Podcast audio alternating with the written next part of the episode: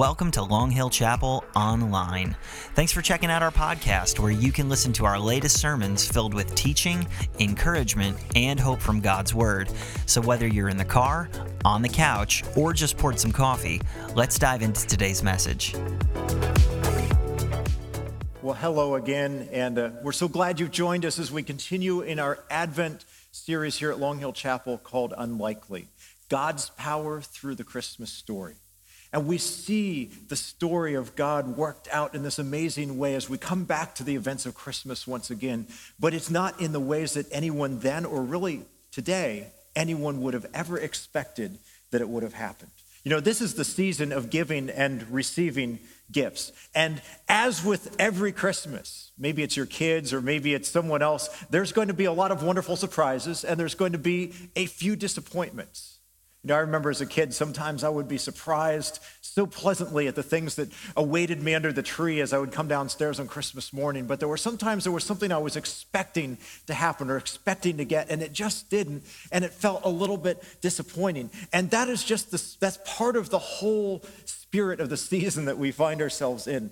You know, we all sometimes experience this sense of buyer's remorse too. You know, we get a gift and we think it's going to be great and it ends up not, or we don't get the thing that we want and we just end up with this disappointment. But that's not only true at Christmas, it's true in our lives as well. Have you ever had something that's been, been pitched to you, uh, like it's been promised to you? It sounded amazing at first, but when you were face to face with the reality of it, suddenly it totally didn't seem like it lived up to the hype. You know, some of you, you've had a friend who's been trying to get you to go to this restaurant and they've been telling you how amazing it is, and you finally go, and it's just not worth all the hype. It's, it wasn't what it, was, uh, what it was cracked up to be a movie, a TV show. All of those things are true for us. Some of you have met somebody online and their online dating profile, it just seemed like they were the perfect person, but then you spent a few dates, or worse yet, a few weeks or months or even longer of your life, and you discovered that the reality uh, was so different. You know, a new job that seemed like the dream when it started, but turned into a nightmare. You know, the place that you thought you were going to move and it was going to be great, and it turns out to not live up to the expectations. You know, there was a few years ago uh, this festival that was be, going to be put on back in 2017 down in the Bahamas called the Fyre Festival. And it was supposed to be this luxury music festival where you would pay a lot of money and you would go down and there'd be celebrity chefs who would prepare your meals and some of the top entertainers would be there. And so all of the people who were of means signed up and they got on their airplanes and they went down and they discovered that the reality was nothing like the hype. The food wasn't by chefs of celebrity status. It was soggy cheese sandwiches. All of the artists that were supposed to be there uh, were not there. And so there was this almost humanitarian disaster as all of these people were trying to figure out how to get off this island that they had gone to with such great expectations. You know, but sometimes we feel even a little bit of this same thing when it comes to God. When it comes to a step of faith or a commitment we've taken, when it comes to a time where we said, okay, God, I'll do it your way. I'll live this relationship and honor you in it. I'll honor you with my time. I'll honor you with my resources. I'll honor you with my life. And we take the step, and the initial step seems like it's so promising, but then we become face to face with the reality, and sometimes it doesn't seem like it was up to the hype. We come face to face with the difficulty, the struggles, the setbacks. We come face to face with our own brokenness and the brokenness of others and the brokenness of our world. And when we do that, it is so easy to develop a sense of buyer's remorse when it comes to God. And I believe it's not because God isn't good, but I believe that sometimes we misinterpret how God is at work in our lives, in the events of our lives, in our world, and in our stories because we don't recognize how the path looks and we don't see how it all fits together.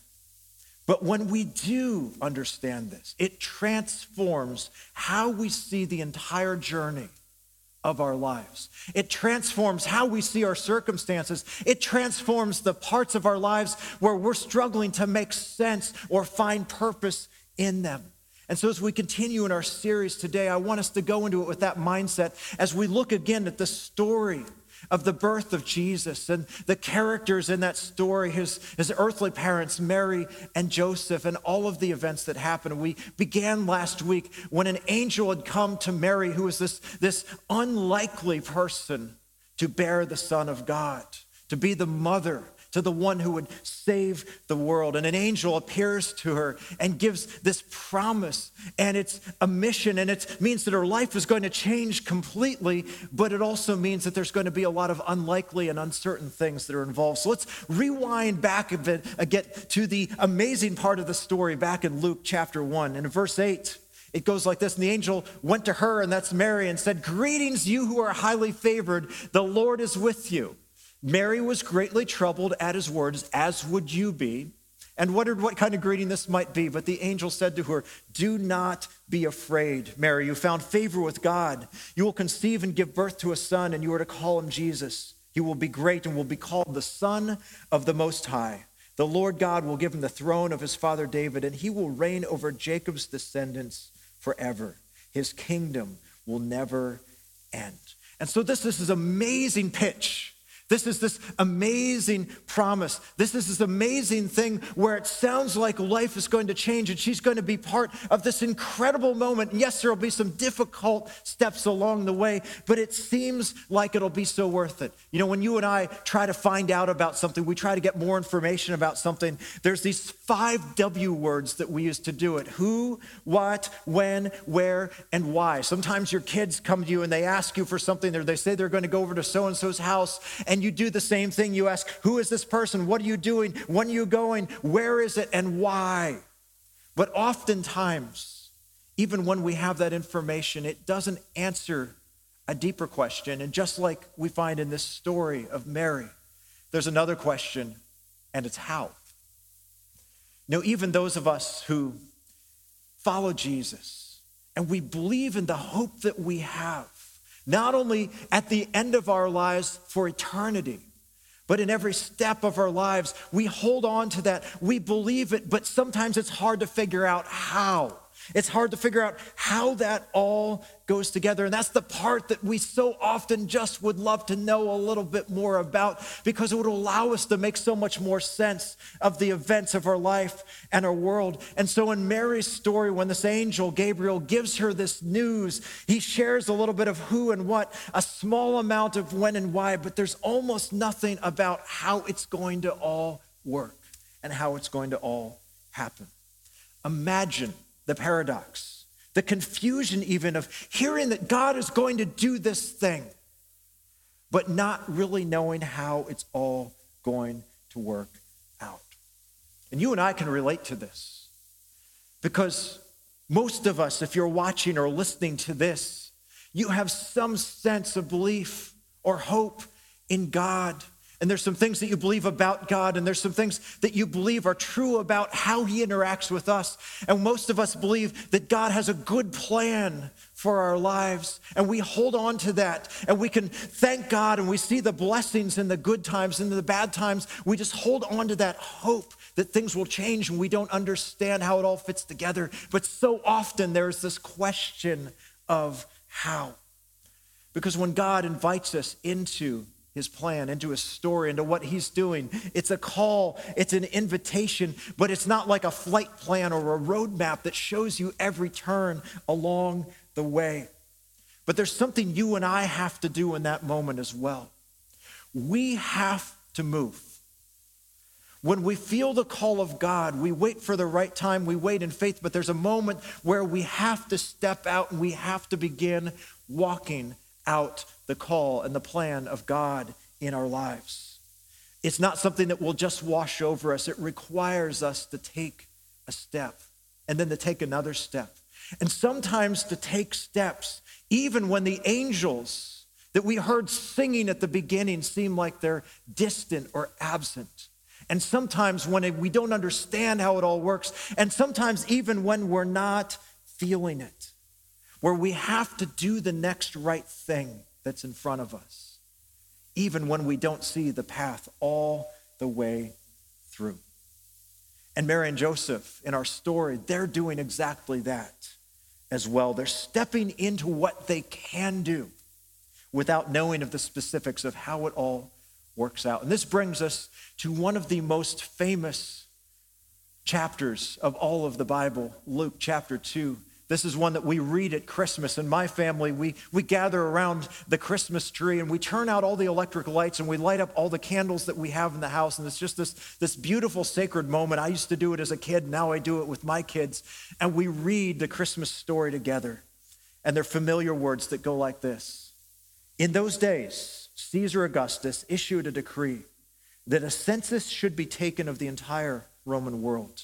This was the first census that took place while Quirinius was governor of Syria.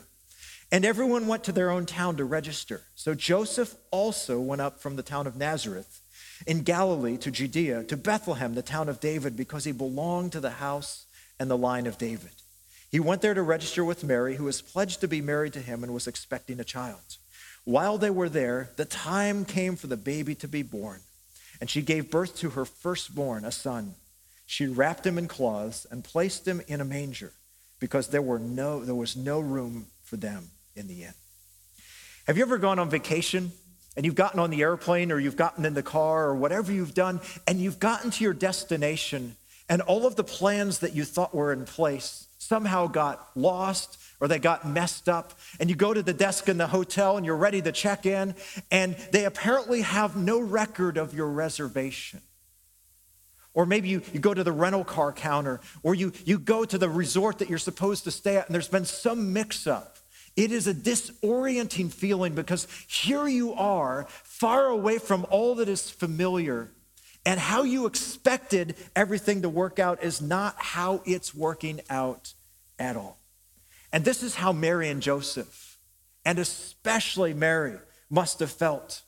Because what they've done in this story is they've traveled from where they lived in a place called Nazareth to this other small village at that time, Bethlehem, which is about 90 miles. And that's roughly the distance uh, from Chatham, New Jersey, where we find ourselves, to Philadelphia, except it's on a donkey.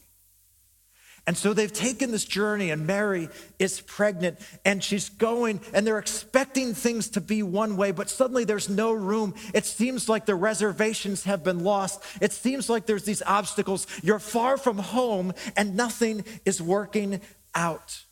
And imagine just for a moment what Mary must have thought in those moments. Wait a second, I thought I was God's highly favored one. Where is that angel now? Where's the power of God now when we run into those obstacles? So I think the thing that's easy for us to do with the Christmas story because it holds so much meaning for us. It holds meaning like it does for me and my family of this sacred time that we come back to, a tradition that we remember. But it paints the picture of a plan that just doesn't seem like it's going right. And so Mary is in this moment, especially wondering if this plan is falling apart. Joseph went with her. And the backstory of this whole thing is that the angel has appeared to Mary and told her that she will become pregnant by the Holy Spirit. And she's betrothed to Joseph, who will become her husband, and probably at this point has already become her husband in the story. And there's this scandal in the background because as much as Mary can say that an angel told her these things, and she can tell all the other people that it was God and it was an angel, the truth is, in the narrative of history and scripture, no angels have said anything to anyone for a very long time. And so, certainly, there's friends and neighbors and onlookers who are saying, Sure, Mary, yeah, sure, it was an angel, right. And in this moment, where it seems like the plan is not going that well. Those nagging doubts had to come back to Joseph as well. Because Joseph had heard the story, an angel had appeared to him as well. But then there's the questions that inevitably come. And so Joseph goes up, he goes to Bethlehem, and he does it to fulfill some government bureaucracy. How many of you, you've had to file a form or you've had to go to the DMV to get your registration changed or you've had to do something else like that and you're just going through the motions of this obtuse, obnoxious process. And in the midst of this, as he's registering with Mary, who is obviously pregnant, suddenly this thing is out in the open more than it's ever been. Look at verses four and five for just a second.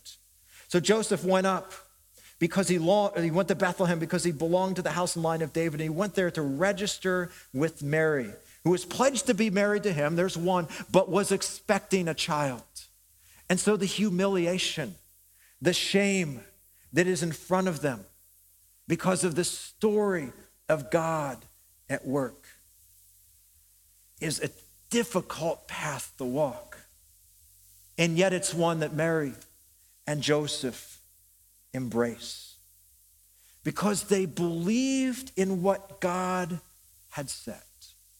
They believed in the plan that God had laid out in front of them. They believed that the angels who were showing how they were going to be part of this story, they held on to that even in the moments when it was difficult. Because there are difficult steps along the road. You know, sometimes you and I have these moments where we really feel like God is speaking to us, where we really feel like the direction He's taking us is clear. Maybe it's a, a change in our life. Maybe it's a decision we make. Maybe it's a step of faith. Maybe it's a step of commitment. And it just seems so clear, but then you get into it, and there's all these other obstacles that present themselves, and there's kind of the background noise of life that gets in the way. And suddenly you find yourself second guessing and wondering if you had understood things correctly. Because there's these times where we have to keep doing the thing without feeling the thing. In a sense, it's almost like you have to fake it until you make it. You just have to keep going. But this whole story for Mary and for Joseph leads them to an unlikely setting, a place that is a stable. And it is here that Mary gives birth to our Lord and our Savior, Jesus. And in the moment, and we see this in the story in Luke chapter 2, there's no angels on display yet. There's no nativity scene. Everything wraps together and makes sense. And it comes to this incredible ending. The power of God doesn't seem like they're there. They're outside with a bunch of animals and it's smelly and it's a little bit dirty. And all of those concerns that Mary had in Luke chapter 1 must have been coming back. How was this all going to work? And you and I can feel this because maybe you took a step in your life and you felt like God was in that step, but now you're faced with parts of it that just don't seem like they're working out. And in fact, just like Luke chapter 2, verses 1 through 7, it seems like you are doing all the work to keep things happening. You're the one who's getting up and you're making the journey. And all of that stuff that was there before doesn't seem like it is. You know, I think sometimes we miss this the stark reality of the story and the, in the gloss of the nativity story that we love so much. Because some of us, we've been clinging to a promise that we believe is from God, but we're faced with a reality that looks like a stable. We're clinging to a promise that we believe God spoke to us, that He gave us something that we're following through on, but the reality in front of us looks like a stable. Surprising and not in a good way.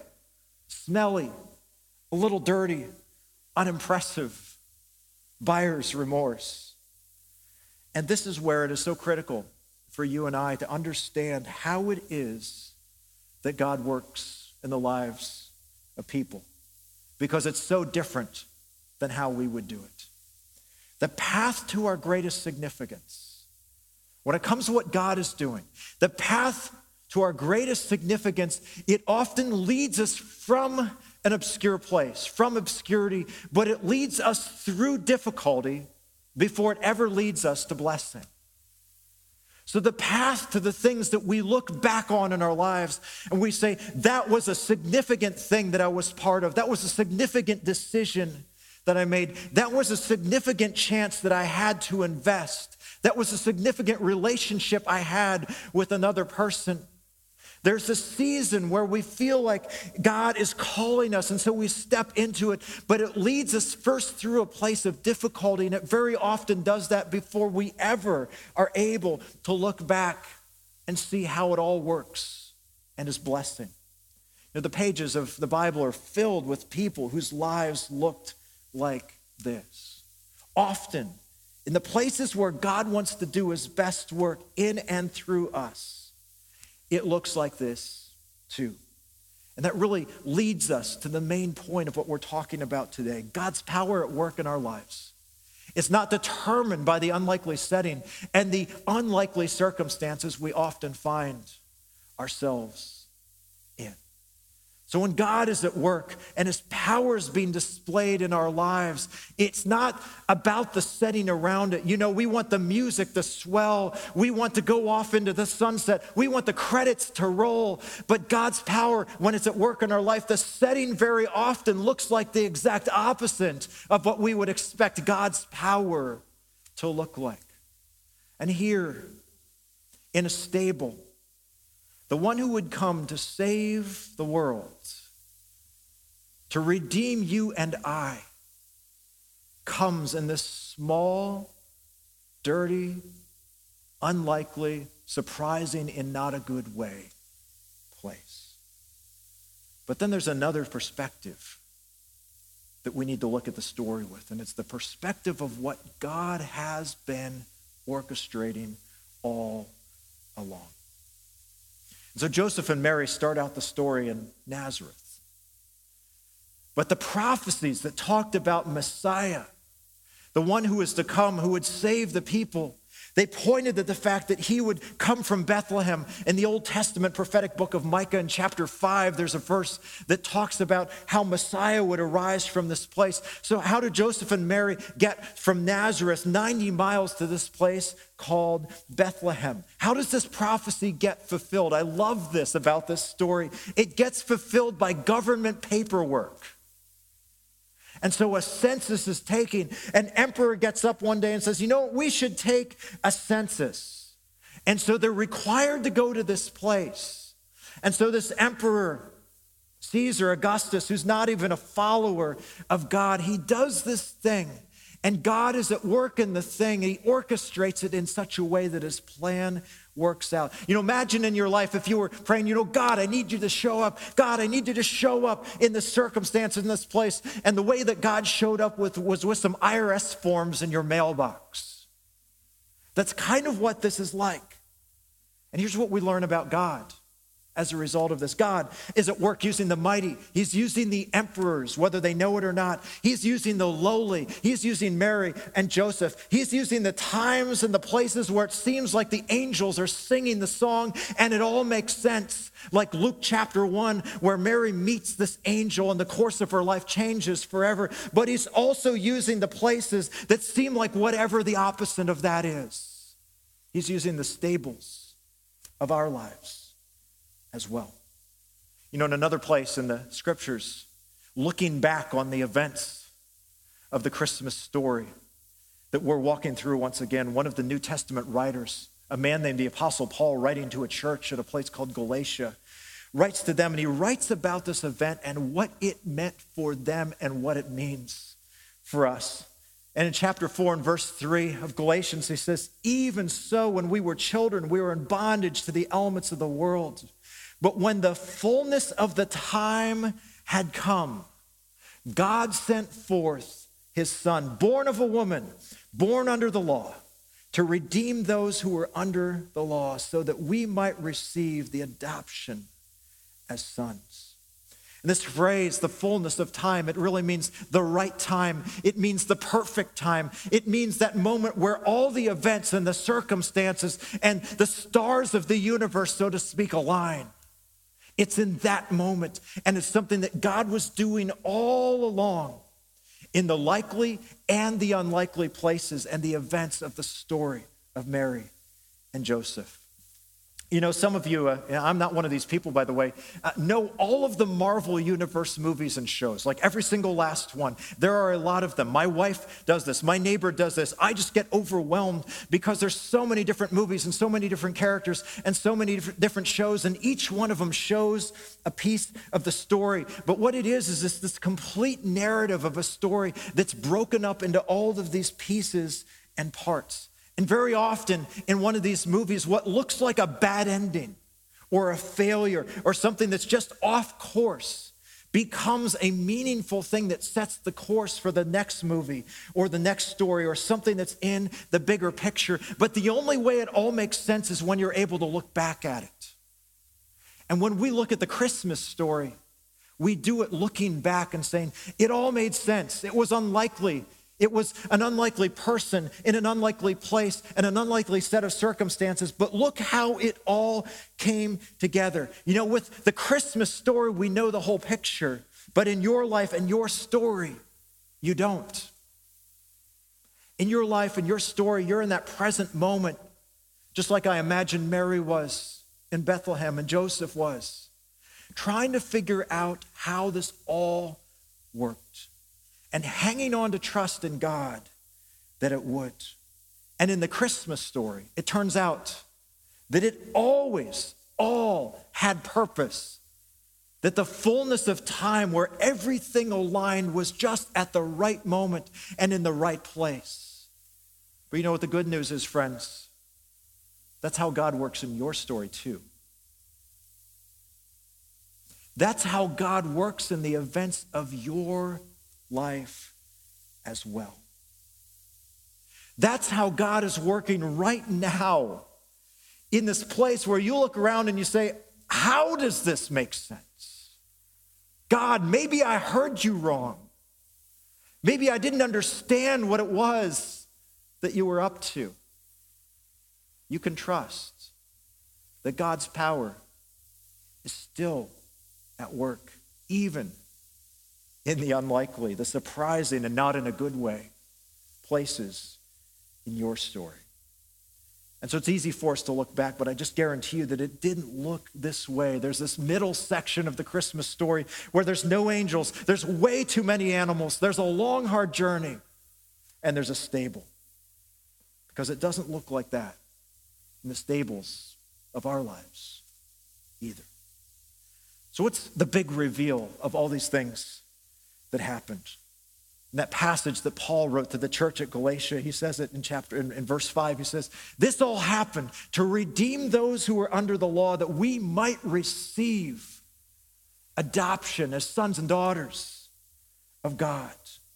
The big plan, the embarrassing parts, the census, the awkward news that had to be shared with family and friends, the story that just seemed too unlikely to be true, the stable, the obstacles, and yes, even the angels, was all so that you and I could become the children of God.